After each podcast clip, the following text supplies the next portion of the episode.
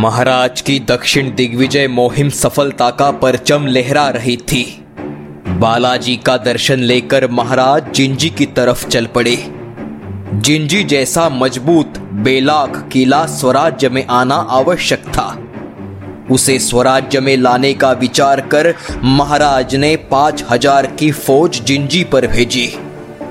इस फौज के अधिकारी ने सीधे जाकर विजापुरी किलेदार नसीर मोहम्मद की भेंट लेकर पचास हज़ार रुपए की जागीरत देने का वायदा कर जिंजी स्वाधीन करने को कहा। आश्चर्य की बात यह कि उसने बात मानकर बिना लड़े 23 मई 1677 ईस्वी को किला मराठों के स्वाधीन किया।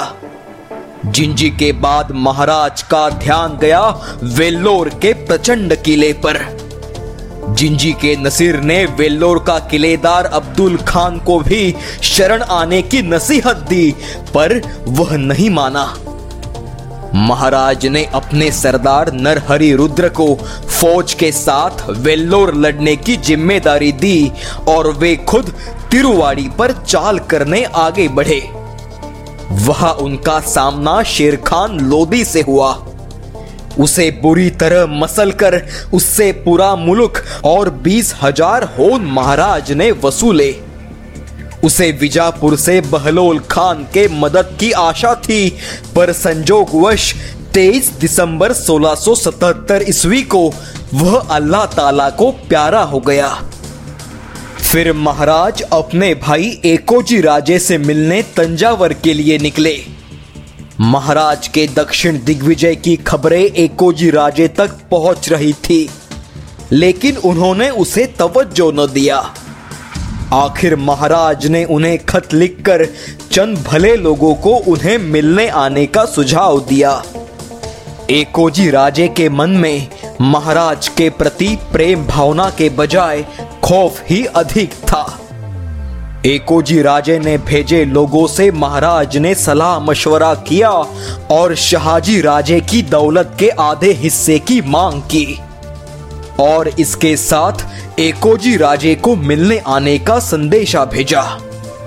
एकोजी राजे को दौलत का हिस्सा शिवाजी राजे को देना मंजूर न था। फिर भी वे उनसे मिलने निकल पड़े। बड़े प्रेम भाव से उनकी भेंट हुई।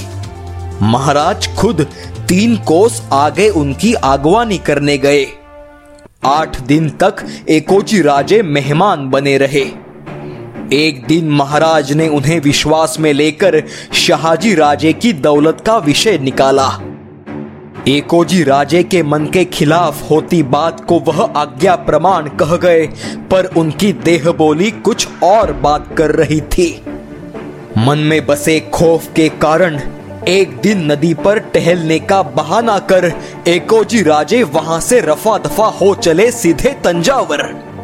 महाराज को इस बात का बड़ा दुख हुआ। फिर एकोजी राजे हिस्सेदारी से भी मुकर गए। अब मजबूरन उन पर सवारी करने का निश्चय महाराज ने किया। फिर महाराज ने कावेरी पट्टम चिदम्बरम वृद्धाचलम बाड़ापुर बंगलूर, शिरे, होस्कोट, कोलार, अरणी हासिल किया। वहाँ वेल्लोर के किले पर भेजी फौज अभी भी सफल न हो रही थी। रघुनाथ पंत, हम्बिर राव मोहिते, संताजी राजे विठल पिलदेव अत्रे, हरजी राजे महाडिक, इन्हें कर्नाटक में रख रघुनाथ पंत को कर्नाटक की सुबेदारी और एक लाख होन बख्शीश देकर महाराज तोरगढ़ प्रांत पर आ पहुँचे। अब उन्होंने एकोजी राजे का पूरा आदिल शाही प्रांत काबिज किया। एकोजी राजे ने प्रतिशोध की भावना से अहिर नजीक संताजी राजे हम्बिर राव रघुनाथ पंत पर हमला किया। एक बार उन्हें जीत भी मिली, पर उसी रात मराठों ने उन पर आकस्मिक हमला कर उन्हें भागने मजबूर किया। महाराज को यह वार्ता मिलते ही दुख और क्रोध की सम्मिश्र प्रतिक्रिया उमटी। फिर भी उन्होंने एकोजी राजे को दुर्योधन बुद्धि छोड़ समझदारी से काम लेने की नसीहत दी। एकोजी राजे की पत्नी दीपाबाई साहेब ने भी उन्हें समझाया। आखिर में रघुनाथ पंत ने एकोजी राजे को समझा बुझाकर उनके और महाराज के बीच तह करवाया, जिससे एकोजी राजे ने जिंजी नजीक सात लाख का मुलुक महाराज को दिया। उनके मन की रंजिश कम करने के लिए महाराज ने उन्हें समझाने हेतु एक पत्र लिखा।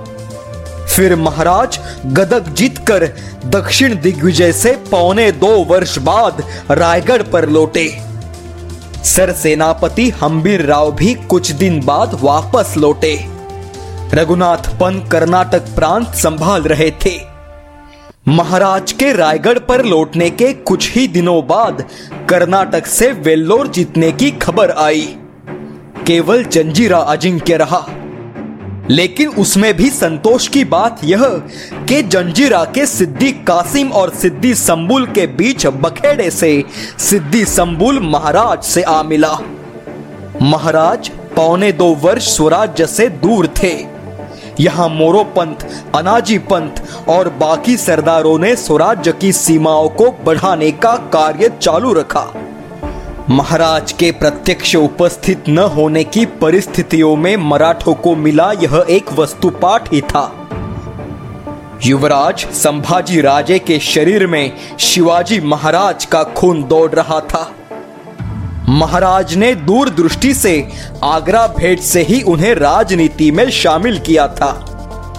युवराज दो वर्ष के थे, तभी दुर्भाग्यवश उनकी माता सई बाई साहेब परलोक सिधारी जिजाऊ माँ साहेब की छत्र छाया में वे पले बढ़े। उनकी सौतेली माँ सोयराबाई साहेब उनका दुस्वास करती रही। उनका पुत्र राजा राम साहेब के जन्म से तो उनके मन में कई कई भाव जागृत हुआ। फिर गृह कलह शुरू हुआ। यहाँ संभाजी राजे को प्रेम देने वाले दो ही व्यक्ति थे। एक माँ साहेब और दूसरे उनके महाराज साहेब। महाराज, हर वक्त राजकाज में उलझे हुए और आई साहेब भी अब न रही। युवराज अकेले पड़ गए। सौतेली माँ का स्वभाव, राजनीति के दाव उन्हें परेशान करने लगे। संभाजी राजे के शिक्षा हेतु महाराज ने होशियार लोगों को चुना था।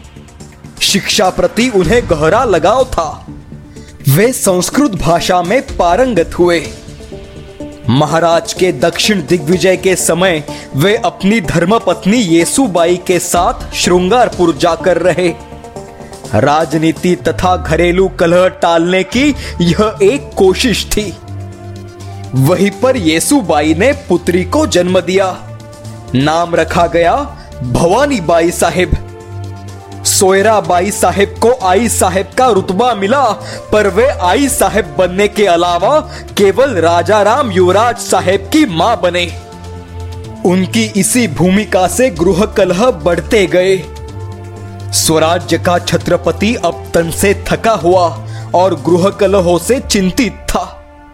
फिर महाराज ने संभाजी राजे और उनकी पत्नी को सज्जनगढ़ पर रामदास स्वामी की छत्र छाया में भेजा। सज्जनगढ़ के धार्मिक शिस्त प्रिय और गंभीर माहौल से संभाजी राजे जल्द ही उब गए। उनकी स्वभाव प्रकृति इन सबसे परे थी। उन्हें वहाँ बंदिस्त लगने लगा। लेकिन रायगढ़ लौटने से फिर से गृह कलह बढ़ने की आशंका थी। नहीं सज्जनगढ़, ना रायगढ़, इन सबसे दूर संभाजी राजे अपनी पत्नी और पुत्री को लेकर 13 दिसंबर 1678 ईस्वी को चुपचाप निकल पड़े और वे दिलेर खान की छावनी में जा पहुँचे। रायगढ़ पर यह खबर आई। युवराज का कृत्य सुन महाराज को गहरा सदमा लगा। युवराज संभाजी राजे सज्जनगढ़ से मोगलों के पास, स्वराज्य के शत्रु दिलेर खान से जा मिलने की खबर सुनकर वे सुन रह गए। महाराज के लिए यह वज्राघात था। महाराज ने तुरंत युवराज को वापस लाने का फौज को हुक्म दिया। लेकिन अब देर हो चुकी थी। तब संभाजी राजे शत्रु सैन्य में पहुँच गए थे। दिलेर खान को तो जन्नत का सुख मिला। जिस शिवा से ज़िंदगी भर मात खाता आया, उसी का युवराज अपने कदमों में पाकर वह फूला न समाया। उसने इखलास खान और गैरत खान, इन दोनों को चार हज़ार की फौज देकर संभाजी राजे की अगवानी करने भेजा। संभाजी राजे स्वराज्य द्रोह की भावना से दिलेर खान के पास नहीं गए थे। बल्कि वे अपने आप को कर्तव्यगार सिद्ध करना चाहते थे। मुगलों से जा मिलने में पिता के खिलाफ विद्रोह की भावना न थी, पर युवावस्था में उन्होंने लिया वह एक अविवेकी निर्णय था। यह सारा उलट फेर अपने ही कर्मों का फल है ये समझने के बजाय सोयराबाई पुत्र प्रेम में अंधी होकर महाराज को मनस्ताप दिला रही थी। दिलेर खान अब तक मुरारबाजी, रामजी पांगेरा इनसे लड़कर हार चुका था। पर स्वराज्य का युवराज ही हाथ लगने से उसने तुरंत यह समाचार औरंगज़ेब को भेजा। दिलेर खान ने बादशाह की ओर से संभाजी राजे का सम्मान किया। इसी बीच अष्ट प्रधान मंडल के दत्ताजी पंत मंत्री का देहांत हुआ। एक के बाद एक मनहूस खबरों ने महाराज का दिल तोड़ने का काम किया। संभाजी राजे मोगलों को मिलने पर भी स्वराज्य की सीमाएँ बढ़ रही थी। इसी समय औरंगज़ेब के मस्तिष्क पर का स्वधर्म प्रेम हावी हुआ। परिणाम स्वरूप मोगल राज्य में बसे हिंदुओं पर उसने 2 अप्रैल सोलह ईस्वी में जिजिया कर लाद दिया। स्वधर्म सेवा माने परधर्म का विनाश, यही उसकी धारणा थी। पहले से चिंताग्रस्त महाराज और चिंतित हुए। उन्होंने फारस नवीस नील प्रभु मार्फत एक तेज तर्रार पत्र लिखा। लेकिन औरंगज़ेब ने उसे अनदेखा किया। दिलेर खान ने विजापुर करो के खिलाफ मुहिम तेज की। संभाजी राजे उसके चाकर बन उसके साथ चल पड़े। संभाजी राजे को आगे कर स्वराज्य में दुफली तथा अफरा तफरी मचाने का सपना वह देखने लगा। लेकिन उसके प्रयास फलद्रुप न हुए। कोई भी मराठा सरदार उनके साथ न हुआ। स्वराज्य की नींव इतनी मज़बूत थी कि दिलेर खान के सपने सपने ही रह गए।